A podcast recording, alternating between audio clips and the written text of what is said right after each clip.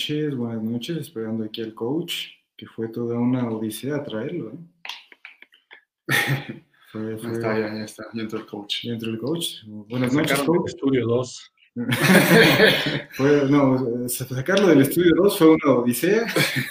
Traerlo del estudio 1 algo mágico que se logró. Lalito, ¿por qué empezamos tan activos con Robbie? ¿Qué nos sucedió? ¿Qué pasa? No, pues nada, ya. Se está yendo al carajo. El mundo no va a venir, la vida no va a venir. Ya, todos enfermos, contagiados, ya. Y usted dijo, voy a poner a Robbie, entonces sí, algo intenso para arrancar esta Formación Escopeta. Bueno, bienvenidos a Formación Escopeta, programa número 2, ya...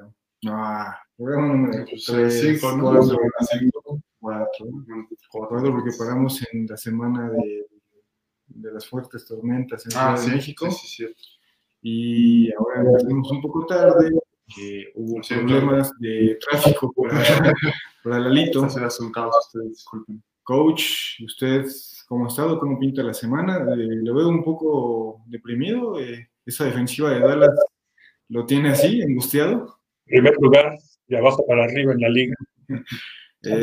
Oye, qué buen planteamiento, ¿no? Vamos a recibir todos los puntos y contestar todos los puntos posibles, ¿eh? Es un muy buen planteamiento. Para el espectáculo es muy bueno. Ah, claro. Ahora es el equipo espectáculo. Anotan mucho, avanzan mucho, pero no ganan. Y les anotan mucho. Tienen la peor defensiva de la liga en puntos en contra. Pero también debe ser de las mejores, ¿no? En ofensivas, con puntos. ¿Sí? O sea, yo creo que este es un balance muy bien hecho, como diría Thanos. Bueno, pero aquí el problema es que no están ganando o que están anotando mucho. Tenemos a Dak Prescott como el mejor pasador, con 1,680 yardas. El mejor pasador. 422 por juego por aire. ¿Nos puede dar los... mejores pasadores de esta semana? Sí, ¿los tiene ahí, coach? No tenemos la estadística de cómo va la temporada. No le pusieron los... Ahora esta semana no pusieron los mejores pasadores. No, en la temporada va a dar Prescott con 1,680 yardas. 1,690. Segundo lugar, Josh Allen, de Buffalo, con 1,326. Tercero, Russell Wilson, Halcones Marinos, con 1,285. Cuarto, Matt Ryan, Atlanta, 1,246. Quinto, Aaron Rodgers, de Green Bay, 1,214. Esos son los 5 mejores. Madre. Josh Allen me sorprende, ¿eh? No. Estoy dando por pases, aquí sí cambia un poquito. El primero es Russell Wilson, con 16. Sí. Segundo, Aaron Rodgers, con 13. Tercero, Josh Allen, con 12. Cuarto, Tom Brady con 11. Y en cuarto lugar, empatado con Brady, Mahomes con 11 también. Hombre, Josh Allen está haciendo hombre estadística hasta el momento. Sí, pues yo creo que la llegada de Stephon Diggs le abrió más lo que platicábamos ayer. El hecho de que... Y por rating va en primer lugar Russell Wilson, segundo Aaron Rodgers, tercero Josh Allen, cuarto Patrick Mahomes y en quinto Derek Carr. Derek Carr... ¿Estás seguro que Derek Carr? ¿Sí? ¿Leyó usted bien, coach? Son estadísticas que manda la liga. Derek Carr.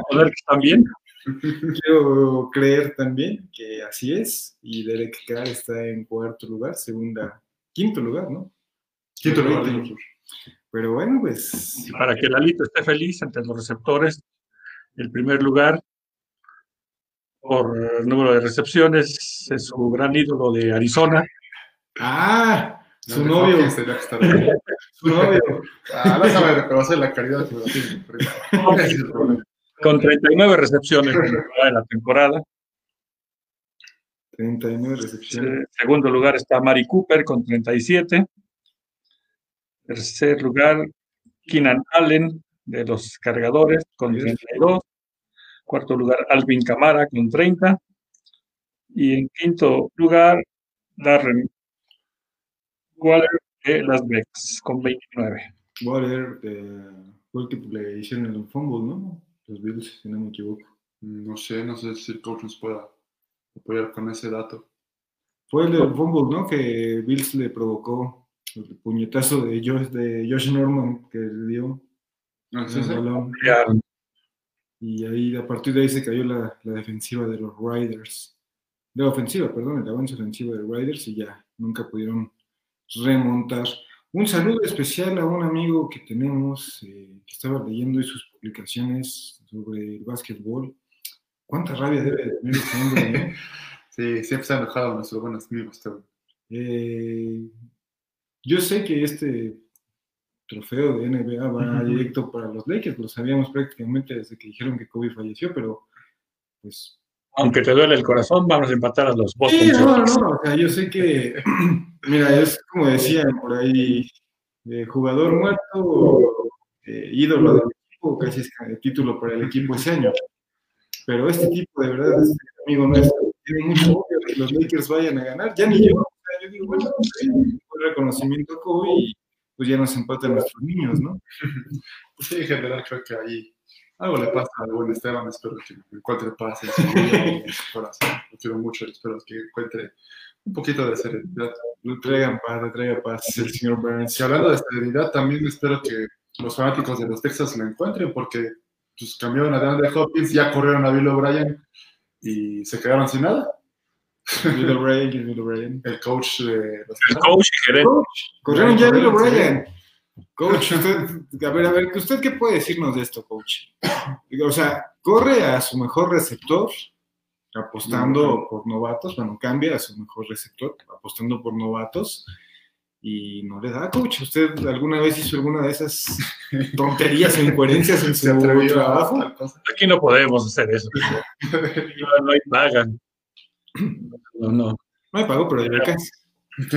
Podríamos cambiar a los jugadores. Sí.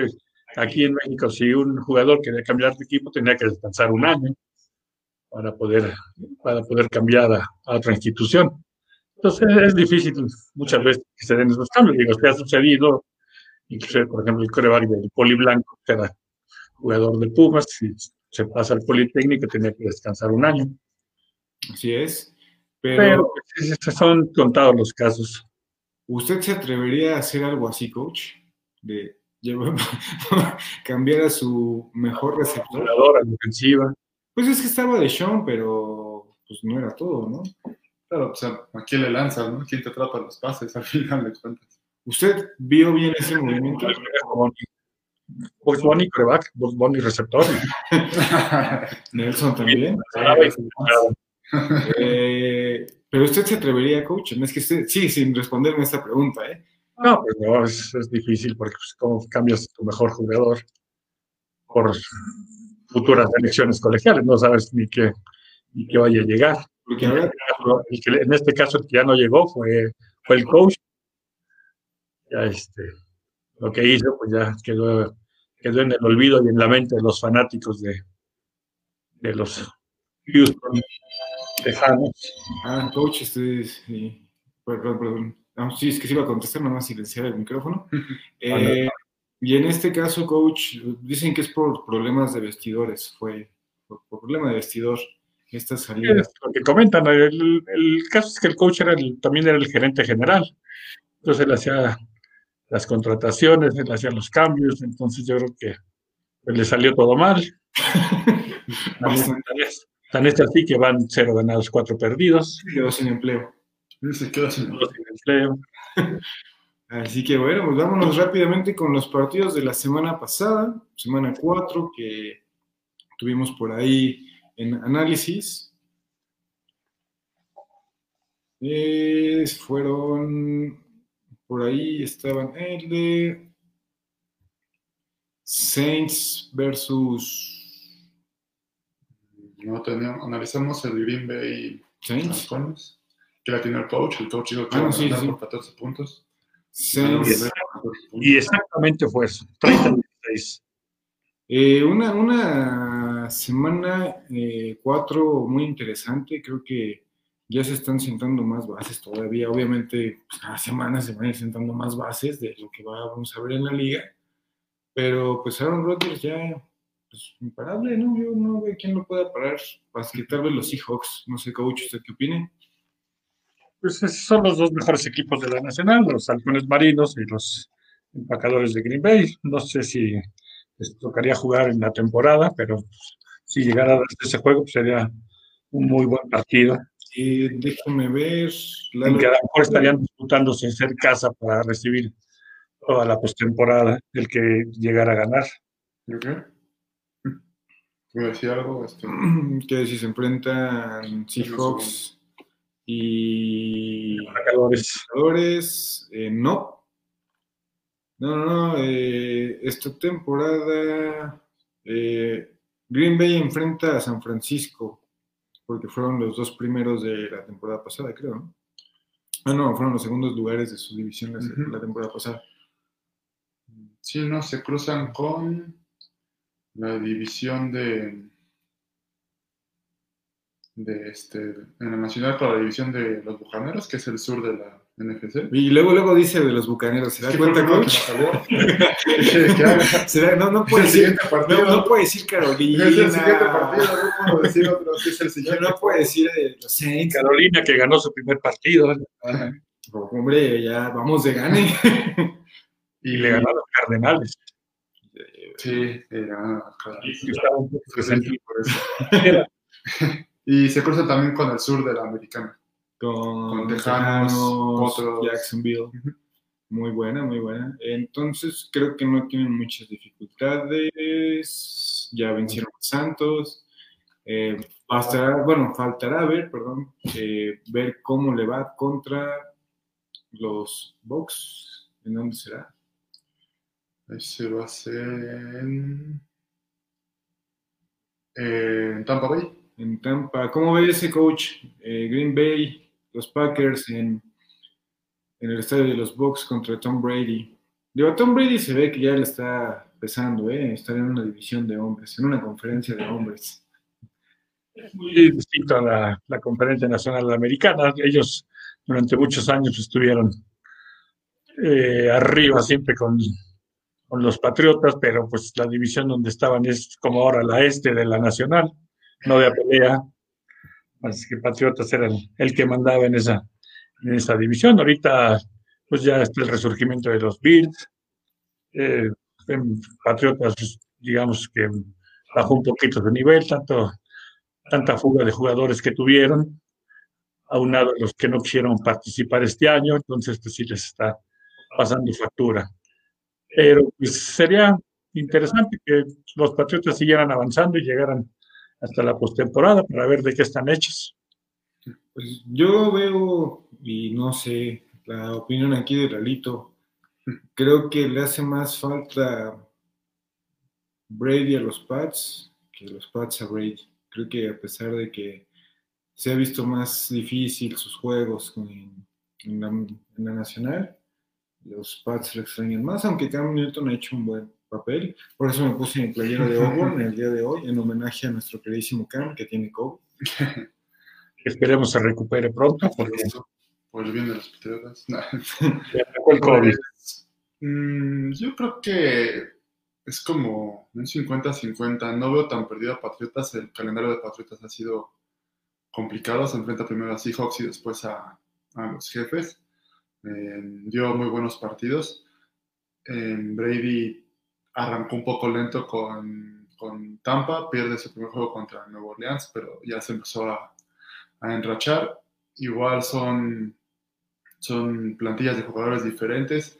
Brady tiene muchos receptores, muchos corredores a su alcance. Cam Newton, si tu mejor receptor es Julian Edelman, creo que tienes ahí un problema de cuerpo de receptores. Sí, no, el balón que se le fue... que me interceptó Kansas, sí, está terrible. Entonces, no vi el partido, pero vi esa jugada hoy y dije, no, hombre. Y aunada que la defensiva, como dijo el coach, es yo creo que una de las áreas donde más han sufrido, sumado también a que hoy dio positivo Stephon Gilmore de COVID, que también se va a perder un tiempo. Pero viene muy a la baja Stephon Gilmore. Sí, había sido quemado por Russell Wilson. No se vio tan mal en este juego contra Jefes, pero no lo vi. Pero sí, sí, ahí se aprovechó de él un poco Russell Wilson. Abusó. Pero sí, abusó. Ha sido de los dos lados creo que se están adaptando bien a su vida. A su nueva vida. A su nueva vida. Sí. Separados. Separados, exactamente. Y la sorpresota, coach, Filadelfia le pega a San Francisco. Bueno, al hospital de San Francisco. Pero aún así ese hospital le pegó a Gigantes y le pegó... Sí, sí. No, o sea, lo que iba es que... sin ánimos de ofensa, ¿eh? Y sin nada. La división de Dallas es la más mediocre, la división de... Ya lo dije, lo acabo de decir, que la división de la Conferencia Nacional pues, está para el olvido. O sea, es una mediocridad total, todos los equipos. Y el hecho de que 49ers hace 2 semanas le ganara a los Gigantes de buena forma y con golpe bien, pues te hace pensar que traían un nivel bueno.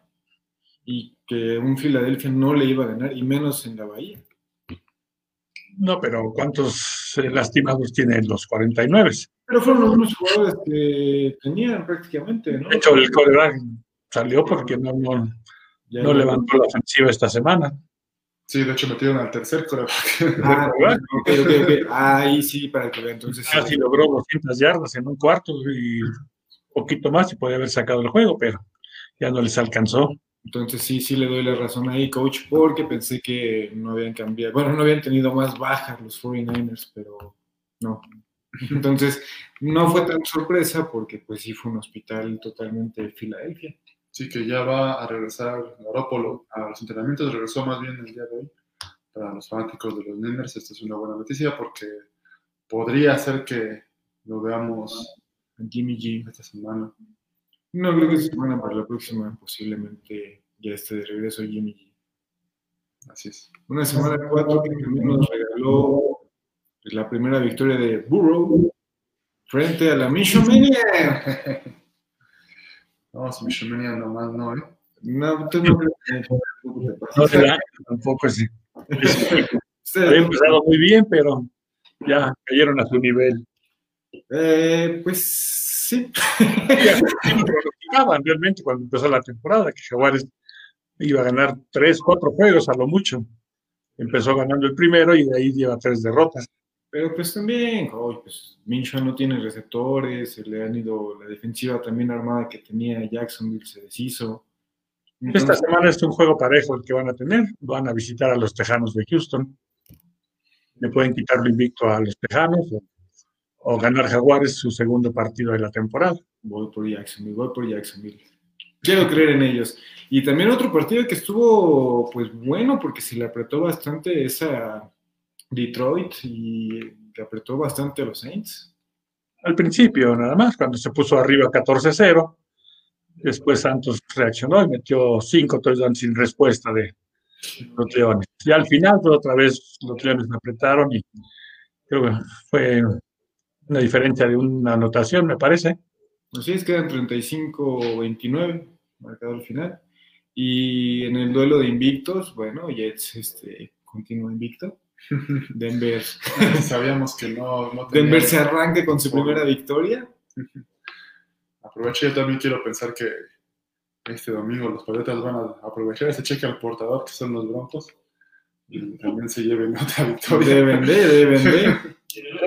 Invictos, pues también Vikingos de Minnesota le quitó esa etiqueta y derrotó a los Tejanos. Y seguimos con la sorpresota de Vikingos, ¿no? Que yo pensaría que deberían de estar en una mejor posición en estos momentos.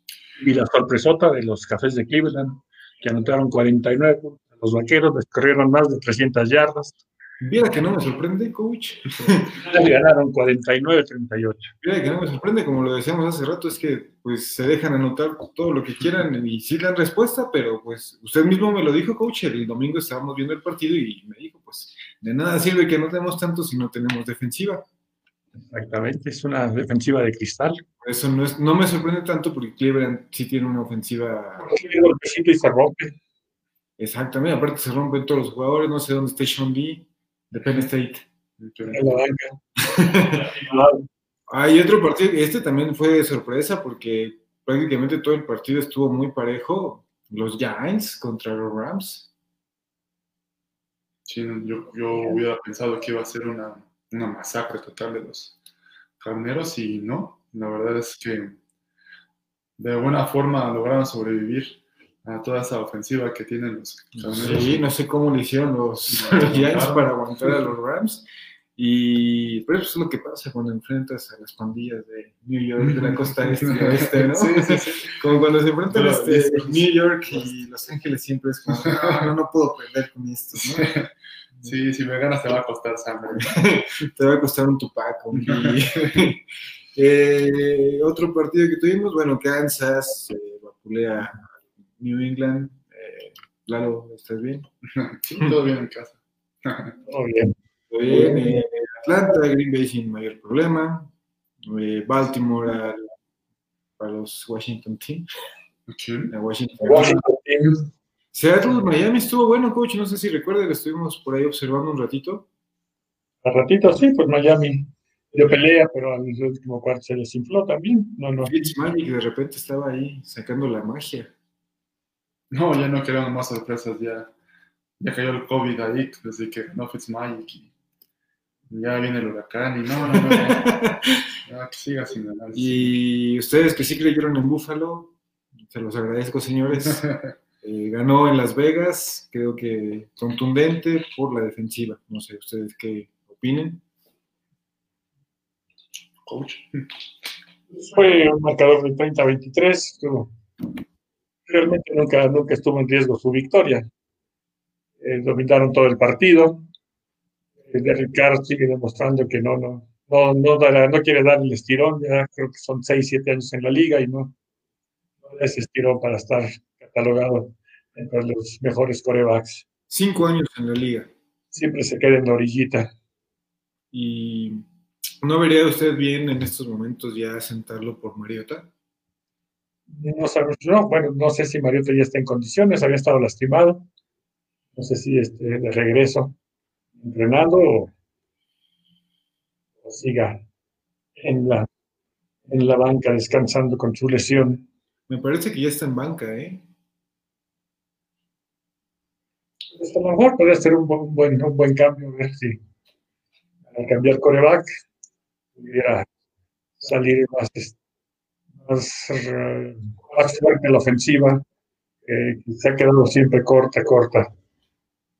Derek Carr a veces da un buen juego, a veces no se ve de nivel para la liga, entonces es muy inconstante sus presentaciones de él. Tal vez pueden darle un chance a Mariota, a ver si puedes cambiar la ofensiva del equipo. Así es, coach. Y bueno, el partido que quedó aplazado, Pittsburgh, Tennessee, y posiblemente... Chicago, que volvió a su realidad. No quiero hablar de eso, coach. Me duele mi niño Foles.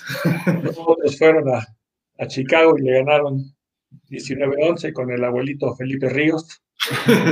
Peleándose con todo el mundo, ¿eh, coach?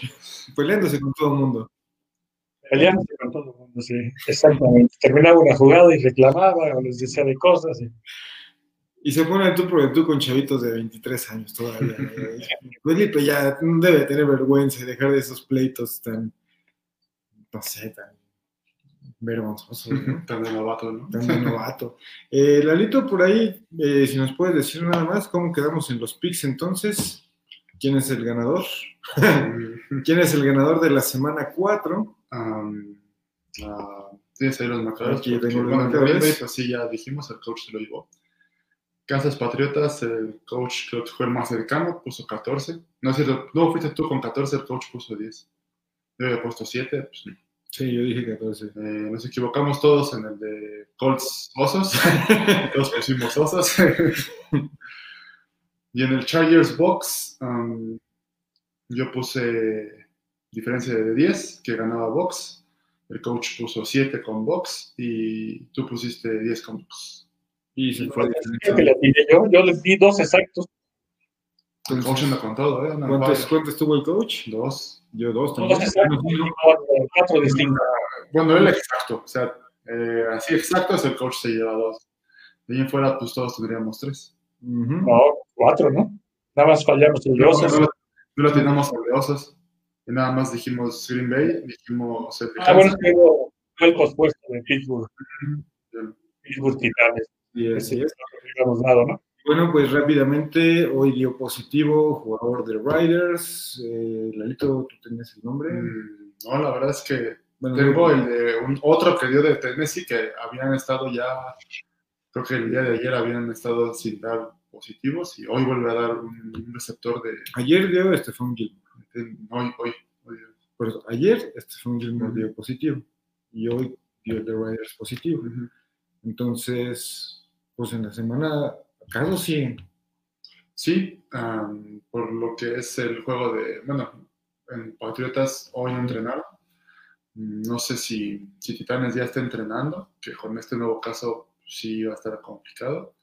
Y como ya hemos comentado antes, eso prende las alarmas pues en todos los demás equipos, tanto los que ya jugaron como sería Kansas City con Patriotas, como los Bills con Raiders. Raiders. Y pues ahí sí correría a lo mejor algún riesgo si siguen saliendo más. Pero yo no sé, pero soy de la idea que posiblemente el Bills Tennessee no se juegue. ¿Usted, coach, cómo lo ve? Porque si lo analizamos, Bills jugó contra Riders, que tiene un caso, y pues Tennessee todos los que trae, ¿no? No sé usted qué opine, coach. Ahora que si Bills no presenta casos positivos y Tennessee con todos los positivos que tiene, juega, pues de maravilla, ¿no? Pues no sabemos qué vaya a pasar con este COVID-19 que ya empezó a atacar también a los jugadores de la NFL. Esperemos que no se suspendan los juegos y que se puedan llevar a cabo, pero pues a ver qué, vamos a expensas de lo que diga la liga. Ojalá que sí se puedan jugar. No estaría de más, o no sé ustedes cómo vean, dejo la propuesta ahí yo nada más. No señor, estaría de más. Parar la liga unas 2 semanas. No creo que lo lleguen a hacer. Es difícil, tanto compromiso con las televisoras, maneja mucho dinero, entonces no creo que se llegue a dar el caso. A lo mejor suspenderán 1 o 2 juegos y después ver el reacomodo para que se lleven a cabo esos partidos. Sí, yo tampoco creo que hagan esa suspensión. De entrada no es como el básquet o el béisbol, que son los deportes que tienen juegos más seguido, que a lo mejor podrían prescindir un poco más de un par de juegos. Aquí pues, son semanales. Y como es el coach, siempre el interés de por medio del dinero de las televisoras. Y que ya se les está acabando el entretenimiento ahí en Estados Unidos. El béisbol ya está en playoffs, la NBA ya está a 2 juegos de definirse. Entonces... No, yo también no creo que vayan a... Yo nada más de mi propuesta, ¿no? Dije, esto se debería hacer, pero entonces nos estamos yendo a lo mismo que la Liga MX, ya vamos a jugar con contagiados, y el que tenga menor número de contagios, creo que va a ser el que gane, ¿no? O el que llegue el que pueda llegar completo al Super Bowl. Así es. Eso puede pasar. Y ahí, pues, no nos sorprenda si vemos un Super Bowl Jacksonville, Kansas, ¿no? No, Kansas no. Jacksonville, Green Bay. No creo. Pues es que... El vaquero sería parejo. Si el domingo se realiza el Tennessee Bills, pues no sé cuántos contagios ya tiene Tennessee, pero creo que ya es arriba de 10. Sí, entre personal y... jugadores. Sí, ya están rebasando los 13, me parece. Entonces, pues Bills puede aprovechar de ahí, no sé qué jugadores sean, que, o sea, sí, es que es la verdad. Bills puede aprovechar esa situación de que tal vez son 3 titulares buenos de Tennessee. Hasta donde yo he leído, ¿no? Hasta donde sabíamos eran los reservas. Sí, estaban contagiados. Y algo que platicamos el coach y yo hace unos minutos antes de que llegara Galito, algo raro hubo ahí, ¿no, coach? Para que haya tantos contagiados. Hay contagiado en un equipo. Y no sabemos realmente cómo se llegaron a contagiar, pero está raro que tanto jugador esté contagiado. Digo, a lo mejor fue uno solo y llevó el contagio a todos los demás, pero no se sabe a ciencia cierta qué fue lo que pasó. Yo me imagino que fue un pachangón extra cancha. Pues pudiera haber sido, pero no sabemos realmente qué pasaría. Es demasiado raro y complicado que tantos de repente se alzaran, ¿no? Se levantaran tantos casos de COVID en un solo equipo, sobre todo, y porque venían cuidándolos muy bien. Sí, aparentemente tenían ahí sus medidas de seguridad, igual y quisieran aplicar la de, no sé si recuerden que suspendieron un par de prácticas a uno de los jugadores de los Seahawks porque trató de meter a una muchachona al hotel con su jersey. Entonces, pues puede que haya pasado eso también allí en Tennessee, ¿no? En Tennessee, así es. Pero bueno, pues ya el COVID está más que latente en la NFL y ya no hay... Ya le está cobrando factura. Ya no hay como ese, híjole, todavía no tocan a la NFL, pues ya tocaron la NFL. Coach, ¿qué le parece si nos va dando los partidos de la esta semana? Rápidamente nos dice uno, damos rápido un pequeño pitch de quién puede y quién no, y ya nos damos a los análisis de los partidos que tenemos esta semana. Pues para este jueves empieza la jornada 5 con el juego entre Bucaneros y Osos de Chicago. Bucaneros-Osos. Ese es el análisis, de hecho, ¿no? Sí, bueno. Ya lo dejamos al final. Continuará el domingo con Panteras visitando a Atlanta, Buffalo visitando a Tennessee, los Raiders de Las Vegas visitan a los Jefes de Kansas, los Cardenales irán a Nueva York contra los Jets, las Águilas de Filadelfia visitan a los Acereros, los Cargadores de Los Ángeles van contra el Washington Team, los Bengalíes de Cincinnati visitan a los Cuervos. Buen juego. El que ya comentábamos, Jaguares contra Tejanos. Buen juego. Delfines visita a San Francisco, de costa a costa. Sí. Indianápolis visita a los Cafés. Los Gigantes de Nueva York visitan a los Vaqueros. Broncos visita a Patriotas. Vikingos visita a Halcones Marinos. Y los Ángeles Chargers visitan a los Santos Nueva Orleans. Y en esta semana empiezan ya a descansar algunos equipos. Esta jornada le toca a los Leones de Detroit y a los Empacadores de Green Bay. Los Packers le cortan el ritmo, ¿no? que traían, es correcto. Entonces, bueno, coach, pues partidos muy interesantes. Por ahí veo Jacksonville, Tennessee, Texans. Está bueno porque también esa división mediocre está para cualquiera, ¿no? Y por ahí con una victoria de los Tejanos, pues pueden regresar a tener esperanzas para llevársela, porque hay que ser sinceros, aquí... Como tiene un buen formato la NFL, como también tiene un pésimo formato de que el líder de división pasa sí o sí. Sí, ya recordamos a esos Seahawks hace algunos años que pasaron con un récord de 7-9. Y no sé si te acuerdas, hace unos 4 o 5 años pasaron también Steelers o Baltimore, también con récord negativo o récord de una victoria de diferencia. O 8-8, ¿no? También. Que Bills traía un récord mejor y yo estaba menos que ¿sabes? Es que, o sea, por esas tonterías no pasa Bills, que tiene mejor récord y creo que tenía 2 juegos de victoria arriba de Steelers, pero no se lo dan porque pues no alcanzaba en el comodín. Se lo lleva Steelers con un 8-8, creo que sí, algo así.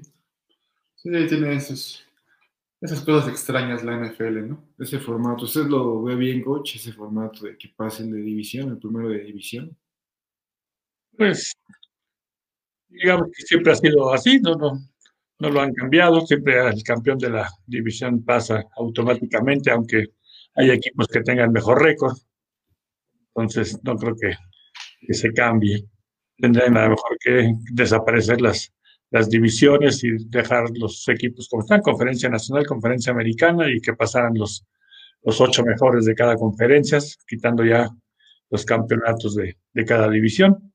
Podría ser un cambio que a lo mejor le caería bien a la liga, pero pues no lo sabemos, y no creo que lo vayan a hacer los dueños.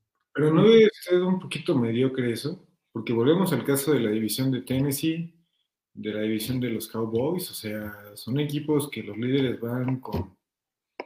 No, Tennessee va a 3 ganados, 0 perdidos, y esta semana que no jugó. Sí, pero también con quienes ha jugado, no le han tocado partidos. Bueno, por ahí los calendarios ya son otra onda, ¿no? O sea, hablemos a los Steelers, ¿no? El famoso invicto de Steelers, que pues es una botana.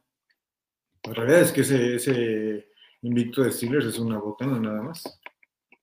Pues sí, hasta esta semana que ya ganó Denver, pero es el primer triunfo de los equipos a los que se han enfrentado a los acereros. Pero yo sí veo mal ese formato y ojalá que lo replanteara un poquito la NFL. Ojalá que Roger Goodell esté viendo esta conversación. Roger Goodell, escúchame.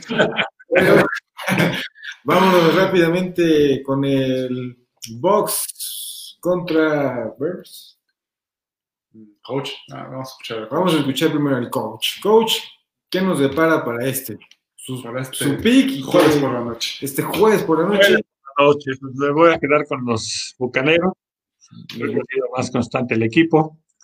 Brady parece que empieza a tomar el nivel que nos tenía acostumbrados ahora en la conferencia nacional, y yo me quedo con los Bucaneros por una diferencia de 10 puntos. ¿Usted está tomado, coach? Sangría. ¿Es en el Soldier Field? Es en el... Sí, en el Soldier. Ok. Me voy con mi niño Nick Foles. Si fuera en Tampa hubiera dado más diferencia. Pero... Ah, o sea, usted de plano no quiere a mi niño Foles, ¿eh? No piensa que él puede hacer algo. Me voy con Nick Foles y creo que va a ser un partido de pocos puntos y se lo lleva a los Bears por 3. Yo creo que va a ser Bucs. Ahorita es distinto el staff de coaching que tiene Foles al que tenía en Filadelfia. Entonces, yo creo que igual va a ser Bucs. Yo creo que por 6 puntos. Los Bucs por 6. Ya me estaré riendo de ustedes en la semana. Se pinta bien, ¿no? El partido, coach, no sé cómo lo ve usted. Para empezar, bueno, la semana en juevesito, creo que buen partido. ¿Cuál es el de Bucaneros? Sí, buen partido. Pero yo creo que Brady puede atacar esa defensiva de los Osos de Chicago, que no se ha visto tan dominante como en temporadas anteriores. Es verdad eso, coach, en eso sí le doy la razón. Por ahí no sé si quieren sacar a Trubisky de repente, eso estaría bien, estaría padrísimo que saquen a Trubisky y luego dan a Foles. Como que es una buena fórmula ahí, ¿eh? Eso lo intentó Filadelfia en este Sunday Night, sacaron a Wentz y metieron a la selección de draft que tuvieron de quarterback en este draft pasado. No le fue muy bien, casi fomblea el quarterback, pero sí, sería interesante ver qué. Bueno, pero Foles es más experimentado. ¿Qué variante podría traer ahí? Vámonos con el segundo juego de análisis esta semana. 5 Bills versus Titanes. Bueno, Titans. Primero hay que ver si se hacen. A ver que empiece Zucker. Sí, políticamente hablando, Serge, ¿qué puede ser? De que, o sea, si prácticamente se lleva a cabo como hasta ahorita. Pienso que si sale un caso positivo en Buffalo en estos días, se debería suspender ese partido. O sea, entonces usted... ¿Un caso positivo de jugador o de alguien del staff? O sea, su pronóstico es que se difiere el juego. Su pronóstico es que se suspende el juego. Yo estoy hablando, o sea, el juego hasta ahorita pues va a hacerse, se va a realizar, ahorita ya lo platicamos. Pero pienso que si un jugador de Bills da positivo, se debería suspender el juego. Yo estoy diciendo un pensamiento, no más una idea mía. ¿Y si es una persona de parte del staff, se suspendería o no se suspendería? Posiblemente ahí no. Depende de qué tanto contacto haya tenido con los jugadores. Porque ahí es que ahí sí puedes empezar un epicentro de la pandemia otra vez en la NFL.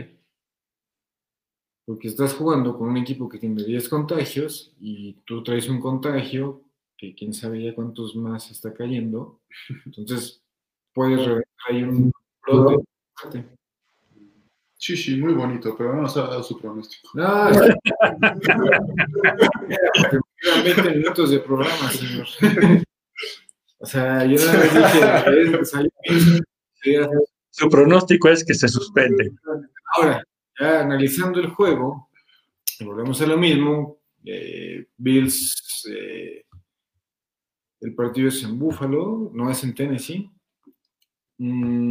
Tennessee no enfrentó realmente equipos fuertes, que uno diga, vaya, están pesados, ¿no? O sea, trae respeto Tennessee como equipo. Sí, sabemos que la temporada pasada hizo cosas muy buenas, pero no lo veo como ese equipo tan fuerte que se vio en playoffs.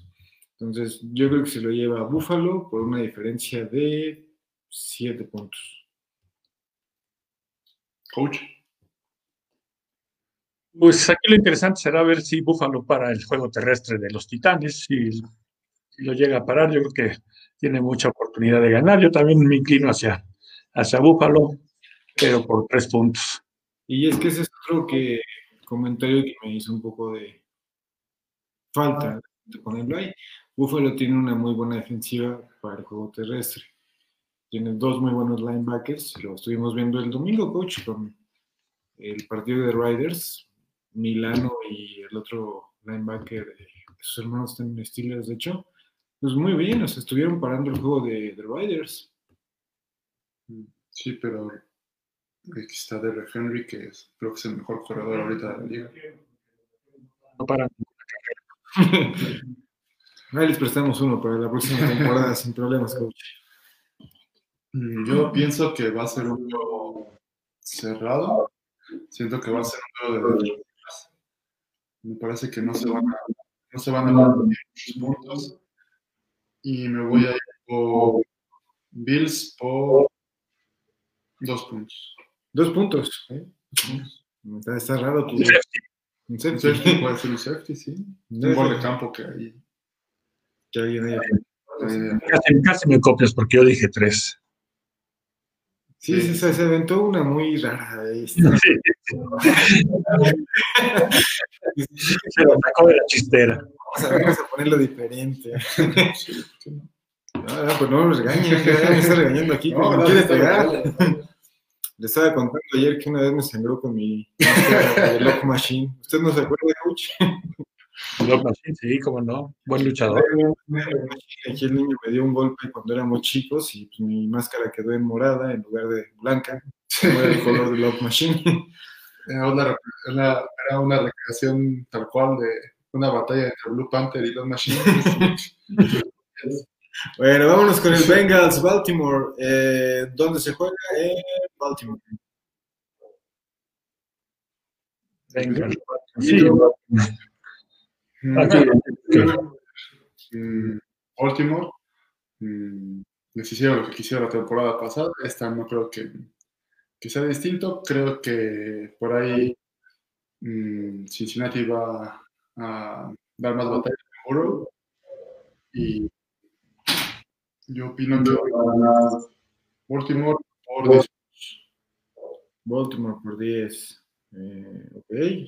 Coach. Yo también pienso que los Cuervos es demasiado equipo para Cincinnati, que está en un proceso de reconstrucción. Burrow puede hacerles algún daño en la ofensiva, pero yo me voy con los Cuervos y estoy pensando si por 14 o 17 puntos de diferencia. Vamos a dejarlo en 14 para no herir susceptibilidades con los bengalíes. Yo realmente no sé ni por qué está en esta lista este partido. Era para ver quién atinaba a ver cuántos puntos realmente va a ser Baltimore, porque no hay por dónde Bengals le haga daño a los Cuervos, y sobre todo en Baltimore. O sea, no le veo. Yo también se lo doy a Baltimore y yo me atrevo a decir que por 17. Ah, se atrevió. Me atrevo. Ah, ya me copian. Es que estoy pensando que pueden quedar hasta 21-0, neta. O sea que los pero yo creo que Bengals se anota, pero sí va a ser un poco holgado el marcador. Ahorita Baltimore tiene que demostrar, después de esa derrota que le propinó Kansas, necesita demostrar que también están para candidatos y poner otra vez la defensiva a tope. Bueno, ya se aprovecharon también un poco de Washington Team. Por eso digo que ahorita esta de Washington Team y esta de Bengals pueden ser victorias holgadas y le permitan así como demostrar otra vez ahí un buen papel, ¿no? Este sí está bueno, este sí está bien. Es que, Lalo, para la próxima que hagas tus análisis de juegos, por favor pregunta, porque ¿por qué pones un Ravens contra Bengals? No hay otro juego así interesante. Estando más parejo el Gigantes Dallas. O sea, es un juego de malos, pero coach. Estaba intrigado por el Colts Browns. Pero también, o sea, siento que fue un juego un poco sorpresivo el de Rivers. Y también el de Browns no se me hace como tan real. Entonces, por eso es que... Pues es que están enfrentando la defensiva de Cristal. Sí, te disculpamos, pero no lo vas a hacer. Creo que hasta el Tennessee y Jacksonville va a estar más parejo que el que pusiste. Vamos. No, a lo mejor el cargador de Santos hubiera estado sí lo puse. Un poco más parejo, yo siento. O sea, tampoco... ya todo está mal. Todavía no lo pusiste. Es que no a mí no sé... Les pusieron acabo de mandar para el análisis. Bueno, vamos. El Seahawks contra Vikings. La ciudad de Seattle. Coach, usted empieza, por favor. Pues aquí nos vamos a inclinar por los halcones marinos. Son locales.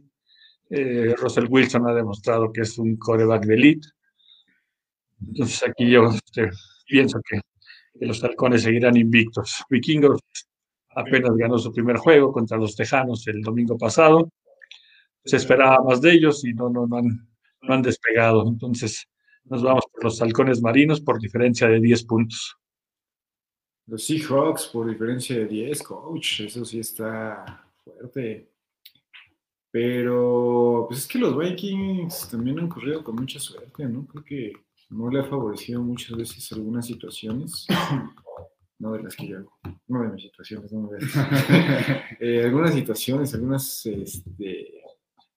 jugadas, pues no le ha favorecido los marcadores, pero no sé, yo no lo veo como para 10 puntos, pero dejo a Lalito primero, le presto el micrófono, Lalito.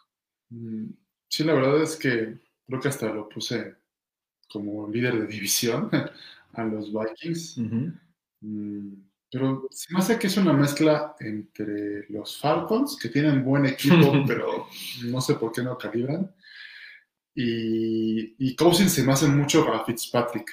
Como que te puede dar un juego muy bueno, como que te lanza 3-4 intercepciones, como es como muy volátil. Un juego NFL, un juego anfaca también. Sí, exactamente.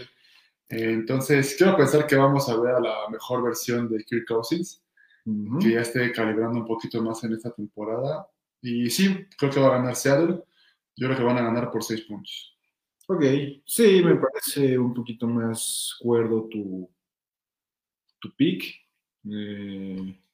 Sí, Seattle se ve más equipo y sobre todo pues, de local. No creo que tenga gran problema, pero tampoco creo que sea un día de campo, ¿no? Entonces yo también le pongo a los Seahawks por 7. Pues sí, para que no digan que te copié. Sí, yo por supuesto puse 2, pero ustedes no lo ven así. Como estamos jugando aquí, estamos juntos tú y yo, de esos, ¿no? Oye, ¿qué fue playera de qué es? Perdón. De los demás, claro. Ahora ya le va a los Venados de Mazatlán, coach. Ya lo Charro de Jalisco. Yo ya estaba agarrando nuestras gorritas para todo el staff de los Charros y sales con tu... No creo que las Venados terminen esto el programa de fútbol americano, pero bueno. Tal vez nos están viendo, tal vez les interesa la NFL. ¿Qué siguen? Permítanme, es que estoy usando... Me parece que sí seguía el de Chargers, ¿no? Ya sigue el de Chargers Saints. Saints es un juego más parejo. El novato de los cargadores ha dado muestras de que puede llegar a ser un buen quarterback en la liga. Pero aquí, al ser Santos, el equipo local, yo me voy a inclinar por los Santos de Nuevo León. Una diferencia de un touchdown nada más, 7 puntos. Ok, veo a los Santos muy hacia abajo, realmente van en picada, no es lo que esperábamos. De hecho, creo que esos picks divisionales que dimos están todos mal. Creo que por ahí estaremos atendiéndole a uno o dos realmente.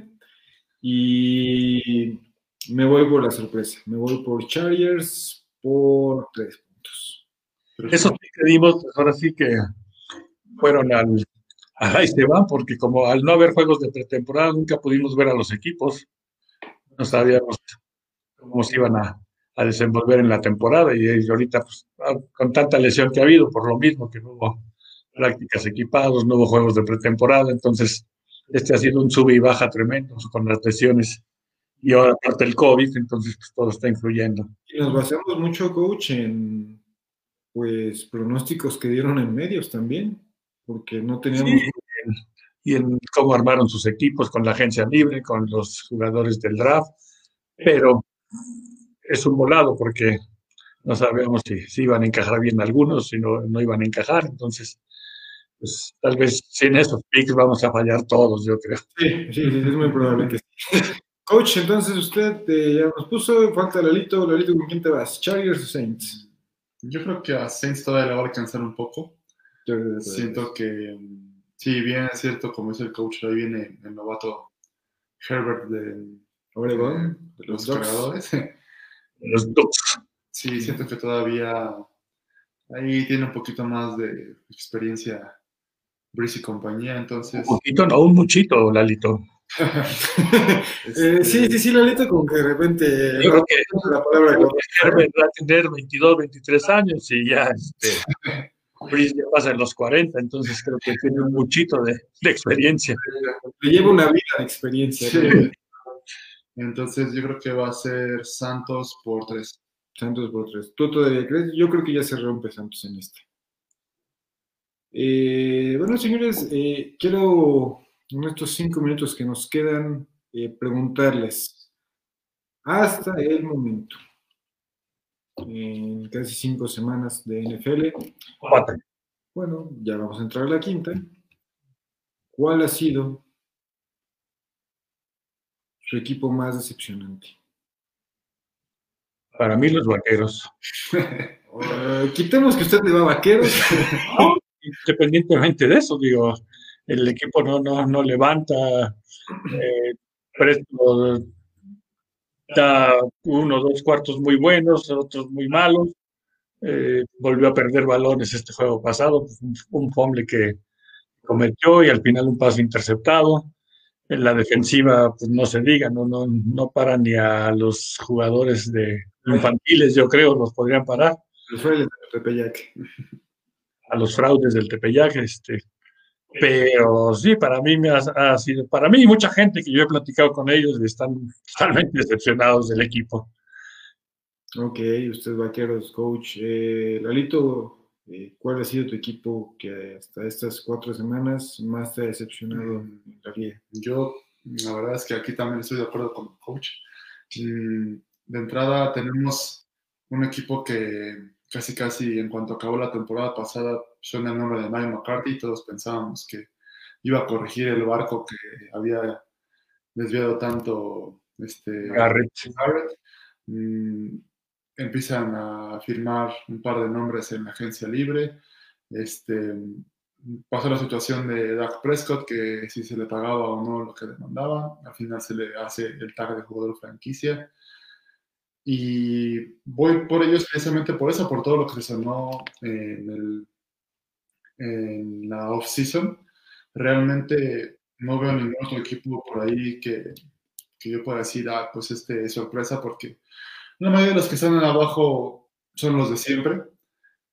Si acaso podría ir con Tejanos, pero pues también aquí el factor que hayan mandado a Hopkins para Arizona sabíamos que iba a influir en el desempeño del equipo. Entonces yo también me voy por Vaqueros. Ok, Vaqueros. Lo que pasa es que Vaqueros, sí, estoy de acuerdo con ustedes y se prestaba para más, pero aún la división le permite aspirar a clasificar, pero y la división pues es generosa con ellos y van a llegar a postemporada. Medio juego abajo del líder. O sea, yo estoy seguro que llegan a postemporada, no caminando, pero sí. Porque sospecho que los juegos divisionales son los que van a ganar y le van a permitir acceder a playoffs. Apenas este domingo arrancan sus juegos divisionales porque venían de puros juegos interconferencias, ¿no? Divisiones, perdón. Pero el que me sorprende más en estos momentos por toda la situación que tiene es Falcons. Porque no me esperaría que fuera con ese 3-4-0 ya va, ¿no? 0-4, sí. 0-4. No me esperaría que fuera 0-4 en estas alturas, porque tiene un muy buen plantel. Eso es lo que vuelvo a lo mismo. Raiders, Dallas tiene por lo menos esa victoria que se vio bien. Y contra Atlanta, de hecho. Y tiene una división a modo que le va a permitir, a pesar de todas estas carencias, le va a permitir avanzar. Y los Falcons tienen una división muy difícil y están perdiendo unos partidos que dices, no manches, y me ha decepcionado demasiado en Atlanta. Bueno, su primer juego fue contra los Seahawks, ahí sí creo que no había mucho. Todavía le das, pues sí te quedas, oye, llevas ganando, brother, ¿qué pasó ahí? ¿No? Eso, brother. Por ahí el siguiente, ¿cuál fue? Que también perdieron, coach, no sé si usted tenga por ahí el dato. ¿Bien? Claro. Que también dejó ir otra ventaja. Ahorita le digo, joven, a Chicago. Ese sí te lo doy para que veas, estoy completamente de acuerdo. Creo que no debía haber perdido ese juego. Y Green Bay, pues ya Green Bay, que también, pues ese, creo que. Pero creo que pues, Atlanta debería ir, no sé, un 2-2 tal vez. Sí, bueno, pues, sí. Por eso me decepciona tanto verlo en un 4. O sea, y vuelvo a lo mismo. Los Raiders, Dallas va a un 3-1. 1-3. Y le permite todavía pasar. Realmente la división es generosa con ellos. Sí, hay equipos que no se pueden dar ese lujo de estar perdiendo partidos a modo, ¿no? Como es el caso de Atlanta, que está Bucs, que está Saints, y por ahí en una de esas aprieta Carolina, ¿eh? O sea, no descarten, ¿eh? No descarten. Regresa McCaffrey y agárrense. Sí, que hay para todo, chavos. En noticias de la NCAA, coach, ya hay fecha para que regrese el PAC 12. Ya estaban las fechas. Sí, por eso. La semana que entra, de hecho, regresa el PAC. No, el Big. ¿Víctor? Primero y el Big Ten. Y para finales de octubre regresa el PAC 10. Hay un juego para esta semana, si lo pueden ver por ESPN, es Clemson, que es el número 1 contra Miami, el número 4. Clemson, Miami, se pinta bien. Voy con los Hurricanes. ¿Usted, señor? No, yo creo que va a ganar Clemson. ¿Usted, coach? Yo con los Tigres. Los Tigres de Clemson, de Detroit, de Missouri. Vale, pues que vemos, hay muchos. Hay muchos Tigers en el college. Sí, pero estamos hablando de Clemson, entonces. Ok, y hablando de Auburn, pues creo que otra vez la vamos a sufrir esta temporada. Volvió a perder, Georgia le pasó por encima, le ganó 26-7, ¿no? Me parece. Ahorita le confirmo, coach. 26-7 o... Ahorita le confirmo cuánto perdió Auburn. Sí, 26-7 creo fue el marcador. Fue de 27-6. Al revés. 27-6. Pero sí, no. Auburn realmente es ofensiva sin pies ni cabeza. El cambio de coordinador yo creo que no les ayudó mucho. Ya se había visto desde el juego anterior con Kentucky. Les había costado trabajo. Iban 15-13 hasta el último cuarto y metieron 2 touchdowns ahí, pero este juego con Georgia totalmente inofensiva. Y pues creo que no vamos a ver una buena temporada de nuestros Tigers. Esta semana se pueden recuperar, reciben a los Razorbacks de Arkansas. Si no ganan es una verdadera vergüenza, ¿eh? Y otro de los pues favoritos, ¿no?, de la gente. Michigan. Caray. No, solamente se le va a Michigan, señor. No. El campeón LSU ya está en lugar 17 y va contra otros Tigres de Missouri. En duelo de Tigers van LSU versus Missouri. Ese juego está bueno, ese de Tennessee y Georgia también. Tennessee y Georgia puede ser bueno. No, Georgia les va a pasar por encima. BU versus Brigham Young. A ver, coach, traemos esa disputa. ¿Qué? ¿BU o Brigham Young? Es Brigham Young, ¿no, coach? Brigham Young. Pero no se le dice BU. Entonces, las iniciales. BYU. Bueno, Notre Dame, Florida State. Ah, este está bueno, ¿eh? Tienen muy buenos... Bueno, tienen... Comodoro Añejo, ¿no? No, lo que pasa es que me refiero a que está bueno que tienen muchos seguidores. Ambos equipos aquí en México. Es un partido que tienen bastante afición a ambos equipos. Ole Miss versus Alabama. Florida, Texas A&M. Texas A&M, Florida. No, Florida creo que le va a ganar a Texas. Este podría ser un buen juego, lástima que los dos equipos ya perdieron. Y ya, por ejemplo, Oklahoma salió hasta de los 25 primeros, Texas en el número 22, pero es un buen juego, clásico además de esa conferencia. ¿Cuál, perdón, coach? Texas-Oklahoma. Texas-Oklahoma. Los Sooners, sí, ya no están en el top. Contra los cuernos largos. Sí, es verdad, ya no están en el top 25. Este se me hace que va a estar bueno, ¿eh? Virginia Tech, número 19, contra North Carolina. El 8. El chapopote. Bueno, así se dice en español. Pero... Los chapopotes. Se me hace que sí es un buen partido, ¿eh? Digno de los confederados. Yo se la compraba en el básquet. Del americano no creo tanto, pero... Ah, pero Virginia Tech siempre ha sido un clásico del americano. Creo que yo es la primera vez que va a North Carolina dentro de los 10 primeros. En el 8. En el 8, sí, pues. Luciana versus Costa Carolina. ¿Sí está bien? No sé. No sé dónde salió la universidad. Texas Tech. 23. Sí. Yo creo que esta temporada en NCAA vamos a descubrir equipos que no sabíamos que jugaban en la División 1 de la NCAA. Sí, que es como de, ¿en serio existes? Tenemos por ahí un Texas Tech, Iowa State, pinta también bien.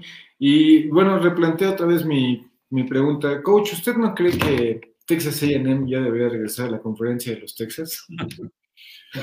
O sea, está siendo ridículo nada más en el SEC. Claro que no, yo creo que mientras más juegues con equipos de otro nivel que te superen, vas a tener que intentar superarte tú también. Entonces, para ellos es bueno estar en el SEC. El SEC, todo el mundo sabe que es la mejor conferencia de la NCAA, la de más nivel, la que produce más jugadores para la NFL.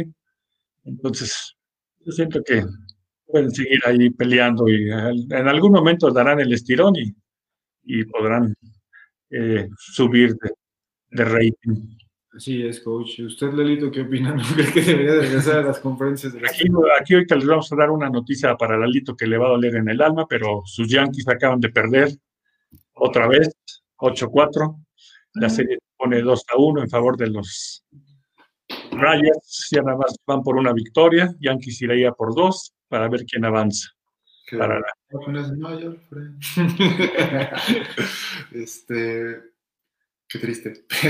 Pero volviendo a la pregunta de Serge, estoy de acuerdo con el coach.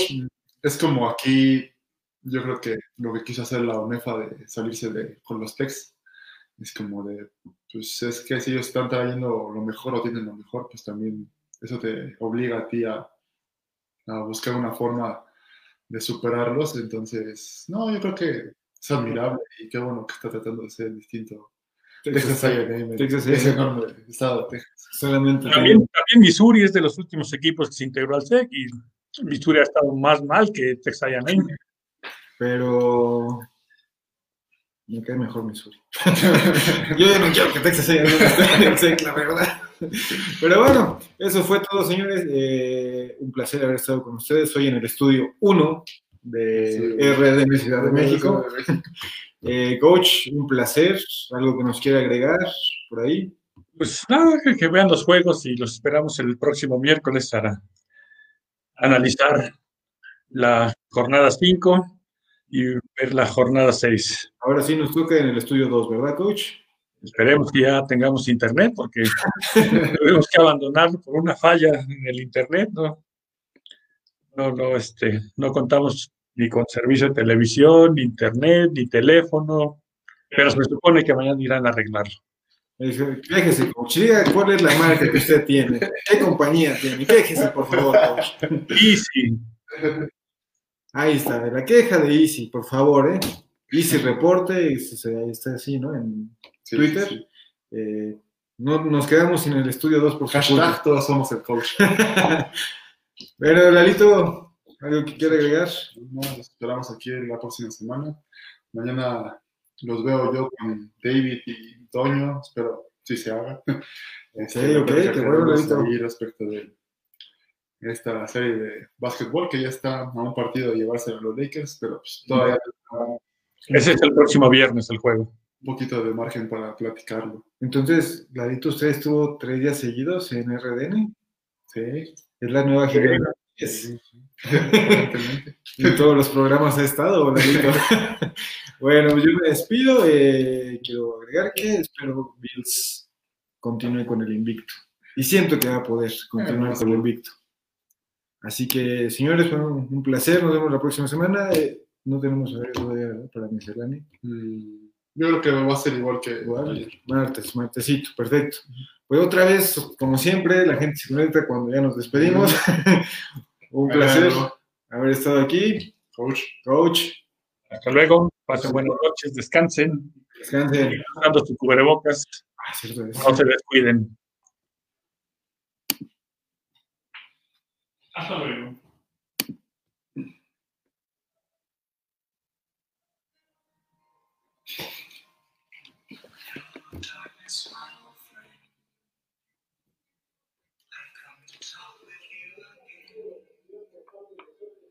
Because a vision softly creeping and it's seen my eyes.